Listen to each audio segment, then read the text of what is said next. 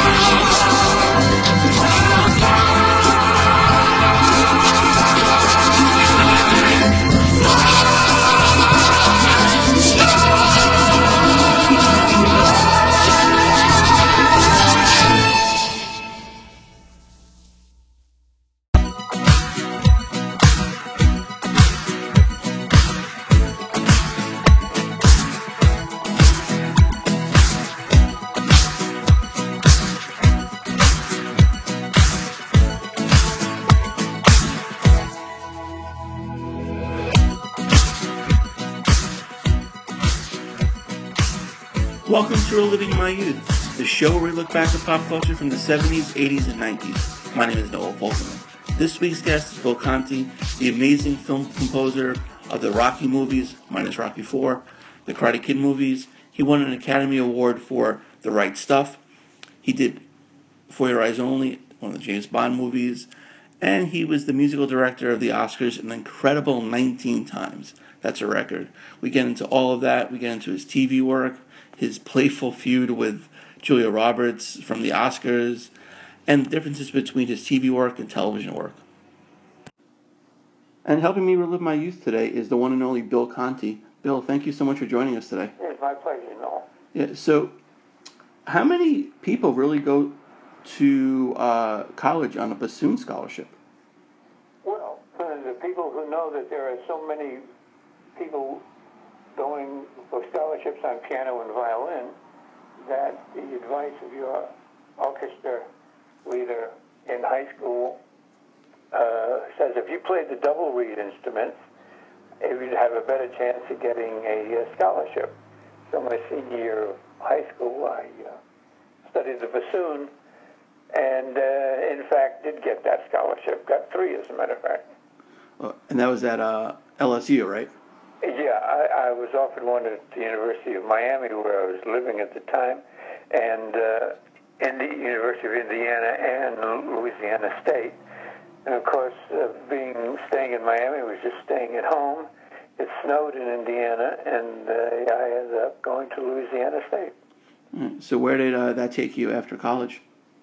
Well, I met first of all I met my wife there, so that we had been married about 52 years. She was uh, at Louisiana, a girl from Baton Rouge, and then I wanted to get a master's degree, degree uh, or further my education, and I went on to Juilliard uh, after that, and then a teacher at Juilliard um, was going to be the composer in residence at the American Academy in Rome, Italy, and said, "Why don't you come to Rome?" And I did. I was at this point I was married uh, with that Baton Rouge girl, and then at the end of the summer, when everyone was going back, I said, "Well, I, I don't see why I should go back. This is a beautiful place to be." And stayed there, and I had two daughters born in uh, Rome, and uh, in 1973 came to Los Angeles, uh, just actually on a whim, and and ended up never leaving Los Angeles now. Is that when you uh, got involved with Rocky? Well, the the story begins in Venice. I was asked to be music supervisor on an American movie called Blume in Love.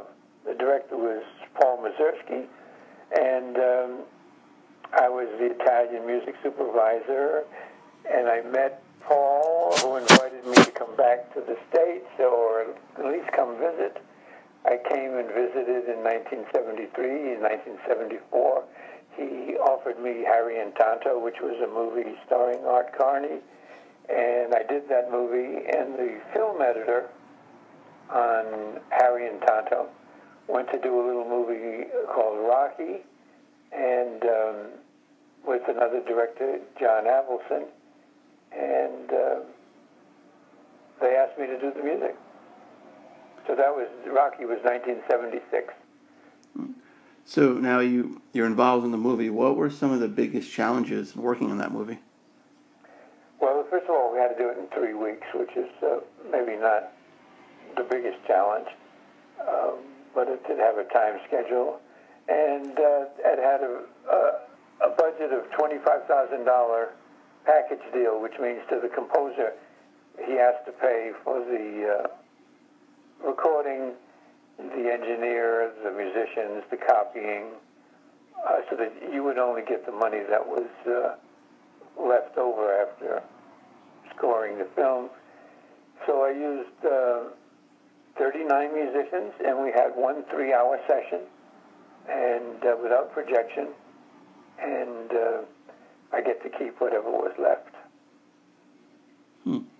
Now, when so you didn't see uh, the rough cut of the movie while you were composing. Well, you always see the yes, you'll see Okay. the rough cut. When I, there was no projection, meaning uh, you saw the rough cut, you took your timings to the fine cut, you went home, you wrote the music, uh, but when you went into the studio on a normally budgeted movie, you would have projection, and while you were recording the music, you would be seeing the film projected, and you and could discuss it with the, the uh, director and make the kind of changes uh, that everyone thought was necessary. But it, being a package deal, you could save money by not having the projection, because in those days the projection uh, was uh, in real time. In other words, if you ran a scene that was a two or three minute scene, uh, took you the two or three minutes, and then it took the two or three minutes to roll the screen, the film backwards, uh, all- just eating up time, and you would never finish the session in uh, in enough time. You would end up maybe needing two sessions. The session is three hours, uh, so that you could conceivably uh, make no money at all on the uh, project. Now, was, was there anything that uh, you had to fight to keep into the movie? Uh, no, um, the movie was. Uh, there was an interesting scenario in the mixing of the movie. Uh, Sylvester's brother had written a song for the montage, moment when Rocky was training, and um, they uh, put it up against mine, and we're going to make a decision as to which one to use during the training, and and uh, they decided to use mine. So that was close. That came close. Or maybe maybe it wasn't close. I don't know. Uh, maybe they just played it uh, because they felt uh, obligated to play it, or they wanted to see it against the film, and they did. And um, and they chose mine, which was fine. Right.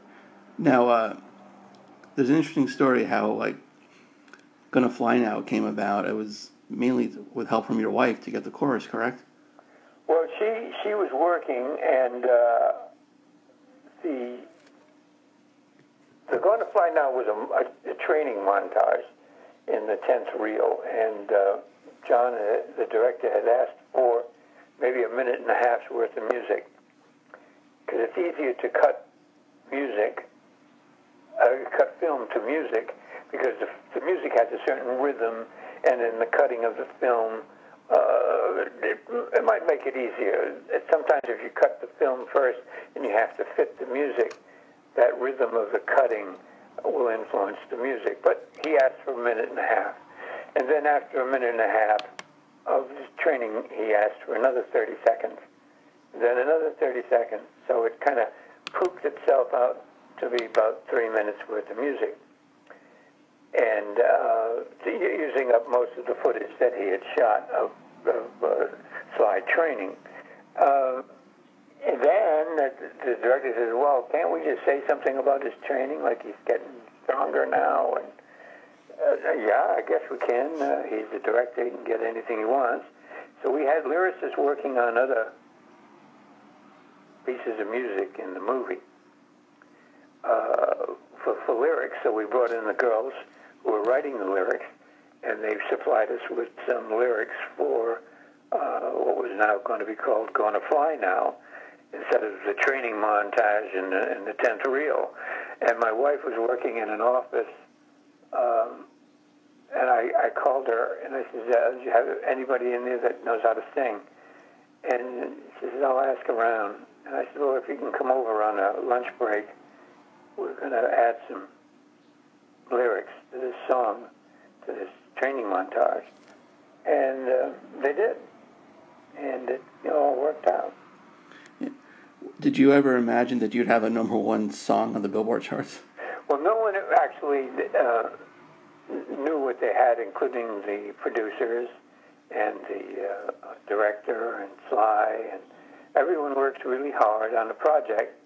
And uh, at the very first screening, we didn't know, really didn't have a clue about how the audience was going to react. So the very first time uh, that it was screened, there was in the last row, there was the producers, the director, myself, uh, Sylvester. Uh, and we weren't there from the very beginning because we were mixing the last reels we kind of came in at the end, or we came in actually in the ninth reel, and um, we hadn't judged, couldn't judge the audience. We didn't know what they were feeling until there came the tenth reel and the training montage, and people just jumped up and down, and and the only people seated in the back were the uh, producer, director, myself, Sly, tra- the uh, the dubbing crew that had been working on it were just uh, as shocked as uh, anyone to know that wow, this was really effective. We we we you always try to do a good job. You don't you don't know. That doesn't mean people are going to like it because you've worked equally hard on other projects where they people have not responded exactly like it. So the, the shorter answer is no, we didn't know that it was going to be that uh, successful at all. Uh, yeah. So now it was, you know, the picture was nominated, I think, for three awards. You got nominated as well, and that year it was the first time you were a musical director of the Oscars. How how surreal was that night for you? Well, the uh, producer of the show was William Friedkin. Okay. He was the director of The Exorcist, right. big time director, and all he knew was he wanted the guy that did the Rocky movie. So that didn't mean you knew how to conduct a live television show, but I had a, a meeting in his office over at Universal, and he said, "Can you do this show?" And I said, "Yeah, I can do this show." And uh, even though uh, it was going to be unique in the sense that I'd never done that show before, I could talk to Henry Mancini, who had done the show before. I could talk to Johnny Williams, who had done the show before, and they kind of filled me in on what to watch out for. And uh, uh, but that other short answer is no. It was very nerve wracking. It was crazy. It was just crazy. Right now, um, you you the year you won for the right stuff. Were you the musical director that year? No, I, I was conductor of the Academy Award show 19 times. Uh, that's a record, and, right? And I was nominated three times. Um, and the only time when, when I won, I was sitting in the audience for the first time. Now they um, they didn't play you off. They gave you time to talk, correct? well, knowing that if I talked too long, they'd play me off, or I'd have played myself off. Uh, I didn't talk too long. No, I just uh, did what I was supposed to do, and I went back and sat with my wife. Right, and you had a little uh, playful feud a couple years later with uh, Julia Roberts, right? Well, you know, they know too. They there's a, a thing called a, a, a nominations luncheon. So all of these nominees come to the luncheon, and, and there's a big speech, and the big speech is given by the producer of the show, where he tells you, you have 45 seconds.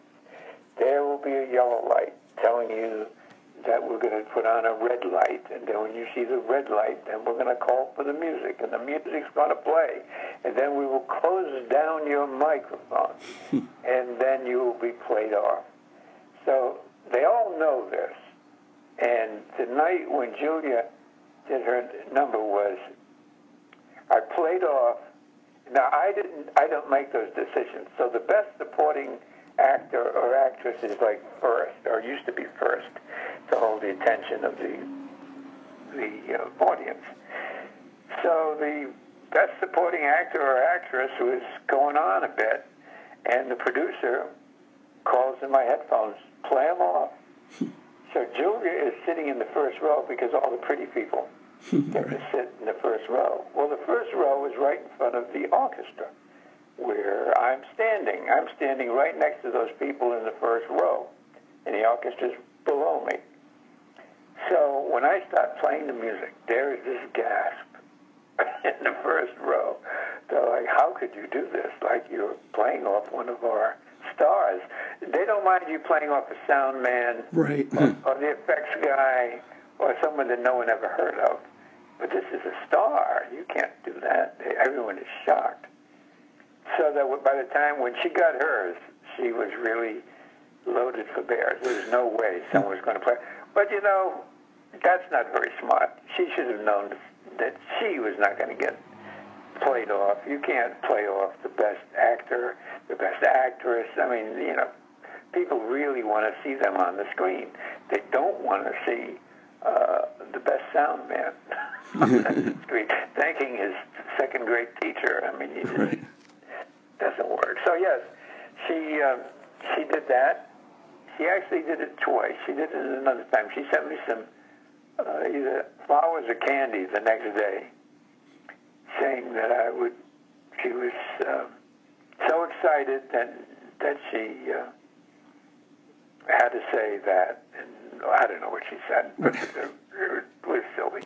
Because then, then the next time she called me Tom Conti, Right. who happens to be a, an actor, a really good actor. she didn't even get the name right the second time. but she referred to you as Stickman, right? Stickman for sure, yeah. yeah.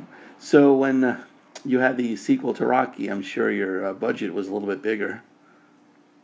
Well, it was a little embarrassing. It was huge. Uh, after you have the hit, the um, you don't have a budget anymore, or you probably do, but you can ask for anything. And then, then uh, all those orchestras after the first one was uh, really big. And and the alarming thing for me was uh, the same music, or you got to do the same music, and I didn't quite get that. Right. That was the only time that uh, Sly and I and the producers had words. I didn't see why I had to do the same music. Why don't I? Why can't I write new music for it? And uh, it was only after I did the James Bond movie. I did a Bond movie for Your Eyes Only, and I forget what year I. I did a Rocky Two first, and then I did the James Bond. And when the producer of the Bond picture said, "Bill, I hope you don't mind playing James's theme when he goes into action," well, I understood that perfectly. If James Bond is going to go into action, dun dun dun dun, I got to play that theme. Right. So I got it, and then I didn't realize, I didn't equate, well, if, if Rocky's going to train, he's got to train to that same tune. And, um, I mean, I was wrong, of course. I, I got it on the James Bond. So in subsequent years, I just didn't have a problem. Just did it different ways. You know, I used kids in, in Rocky 3, I think, a whole bunch of kids. Uh, it always was different. Right. So, um, is that why you didn't do Rocky Four? Oh, no, no, I didn't do Rocky 4 because I wasn't asked. Really? Uh, uh, I don't have a lifetime uh, contract with any of this that stuff, right? So I did Rocky one, two, three. Now we fought over two. We didn't fight over three. Uh, but it, it, these fights were not monumental. Right. It was just a matter of like trying to talk them into using uh, different music. I, I I understood by Rocky three. I had no problems with that. And then they used someone else in Rocky four, and then I did five and six, and then they did someone else in seven. So I don't I don't have a lifetime uh, contract. right. But they use the same music. You know, they, once again, they they the little themes that got connected with Rocky. Uh, I don't know. Did they? I didn't see four, so wow. Okay. they probably did the same training montage, though. Yeah. They um no they they totally different different music. So that wasn't in there. Okay. Yeah. Well, see, they went away from it uh, themselves. Yeah. Yeah. Definitely. They they used uh, couple different training montage songs and a lot of you know commercial music in the movie as well. Uh huh. Yeah. Yeah. Yeah. So now he's uh, I don't know if he's directing Creed two, but maybe they'll ask you for that one. Oh, you know, it doesn't matter. It just doesn't matter. Um, they get to do whatever they want to Right. do. Uh, I, I, I did. Don't forget, what I did was 40 years ago. Right. you know what I mean? So you could, uh, you're allowed to do other things. Uh, they're allowed to do other things. It's okay with me. Right. Now another uh, franchise you you've done, is Karate Kid. Um, you got involved with that because of uh, John. Yeah, John uh, went on to do uh, Karate Kids, and um, that was fun. Uh, Once again, uh, the sequels. I mean, you know he's going to fight. You know he's going to win. I mean, it, it, it's all it's all about how, how how it's done. You know, whether you can tell a story and keep it interesting, and. Um, I think I used the same themes in that. I'm not really sure, but it, it, it always felt like the Karate Kid. You know, it had to have the same musical environment. Uh, I use a, a pan pipe player called Zamfir in the very first one. Right. Um, he was a unique uh, sounding uh, player, very good, good instrumentalist. And then, uh, then I probably sampled him. You know, probably stole his sound. and then he probably got mad, and then I probably called him back again. I don't remember the details, but once you had the hook, and and it, it, it doesn't matter. In other words, what matters is is the, is the movie a hit, because you don't get to do sequels unless the movie's a hit Right. You go see Superman, you do uh, any of the Star Wars things where you got to hang the same music generally, but then sometimes they go away from it. You don't have to have uh, uh, what's the other one? Not just Star Wars, but um, Star Trek. Star Trek. Yeah, I mean that had the old-fashioned theme. Sometimes they bring it back. Sometimes they don't bring it back. I mean, Now, was there like one movie that you worked on? You were very proud of your score, but the movie just was not very good. Oh, there's probably a few of those. That's that's always the way that goes. Um, I think that uh, a film called I liked Gloria a lot. It was uh, directed by John Cassavetes, and his wife Gena Rowlands was the star. I liked the music. I liked the music to. Um, was it was originally called Blood In, Blood Out, but it was uh, big time the director. Who's the director of Ray? Oh, uh, yeah, the Jamie Foxx one. I can't remember. Uh, I just forgot his name, but he did this thing, Bound for Honor, Bound by Glory, Bound for Honor, something like that. I like that. I like the music with that. There's a lot of music in there too. Uh, yeah, that happens. Like you do music, you think you do a good job, and and that's what it's all about. You do your best. Uh, you're supposed to have a level of proficiency that uh, you're always supposed to be pretty good. You can't be iffy. You can't say, "Well, I did a bad job on this, and this one was okay." But you can get fond of uh, some of the music and realize some of the other music was done well, but you weren't just as fond of it. I mean, there's a whole pile of music out there that I've done that uh, it was that I like, and there's some that I go that I don't even remember. right. So thousands of uh, I've heard music from the North and South, which was a, a mini series a long time ago. Yeah. Uh, but it was done. I, I did it so fast in such a blur uh, that I don't I don't remember half the, the music I wrote for it. But some of it was pretty good. Yeah. It was uh, Taylor Hackford who directed. Taylor Hackford, yeah, and he's a great director. He's a great director. No one went to see that movie. No. Yeah, he did Officer and Gentleman. Yeah, no, he did. He's a real director. yeah, he, he is really good. Yeah, I totally forgot who it was. Um, now, Taylor. yeah. Now you did. I, speaking of a movie that kind of wasn't so great, but your music was was really good. Was Masters of Universe. Oh, Masters of. yes, right. Well, that's a cartoon, right? Yeah. That's, a- that's a cartoon. I don't even know if it was a good or bad ca- cartoon, but it was wall to wall music. It was just wall to wall. And it was recorded in Berlin, I think. I didn't even go Right. yeah. because there was a, some kind of a strike here or kind of, who knows? Yeah. And it was those are one of like the, the Cannon movies, right? You're right. Yeah. Exactly. yeah. The, the, there's a good documentary about the, the the brothers or the cousins or something like that. Yeah, whoever they were. Yeah. yeah. It was interesting. They were Israelis who, who uh, were making movies uh, in those days. Yeah. Yeah. Now I just want to turn to TV. Like you, you mentioned North and South, but you, you did great work on Cagney and Lacey, Dynasty. I remember watching Dynasty with my mother when I was younger all the time. Um, what's like the biggest difference between doing TV and doing movies? Well, there's an uh, now not anymore, but back in those days, the the very first glimmer of what the show was going to be about was in the main title, and and you got to do the flavor because um, there'd be a pilot, and uh, nobody knew what it was. I mean, they didn't begin by being series. They begin by being a pilot, and if the pilot went, then the network would order 12 or 26 or whatever, 22, whatever they did. So you had about a minute to a minute and a half to get the flavor right. The flavor of Dynasty, the flavor of Falcon Crest. And then a guy, Barney Rosenzweig, was the producer of Cagney and Lacey. And he said to me, We follow a comedy, and I don't want to advertise that it's a cop show.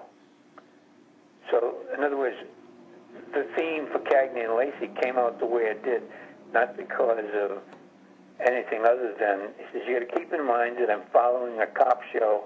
I'm following a comedy, so all those people watching the comedy, I want to keep.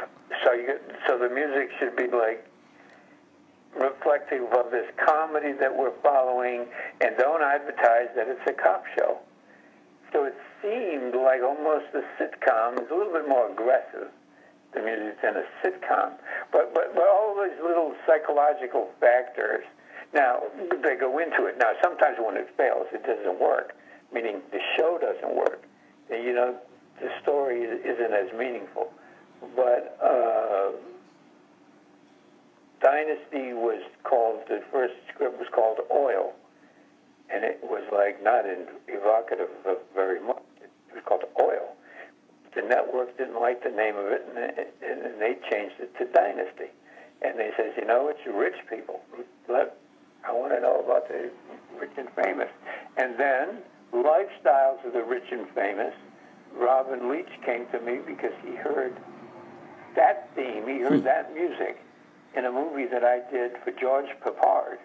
Uh, in other words, that lifestyles of the rich and famous theme was in another movie, and he says, I want to use it to for, for my TV show, which was like, I thought that was great. Go right ahead.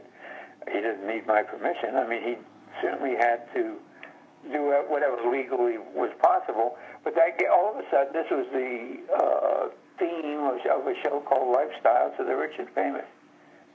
So I, it, it kind of backed in, in that Robin heard it in a movie that you never heard of. uh, and and it, it came to life. I didn't go out and write a, a theme for it, Lifestyles the He just picked this up, this album of this movie I did. I can't, I can't even remember the name of it. Was starring George Peppard, and George directed it. Uh, so the, the difference is this immediacy. The, you, you gotta. You it's not once upon a time I'm going to tell you a story. So that's the beginning of a movie, where you can. The, the, the, the main title doesn't really have to tell you very much. It can actually mislead you. Uh, but in a television show, you want to know it's, it's branding, right?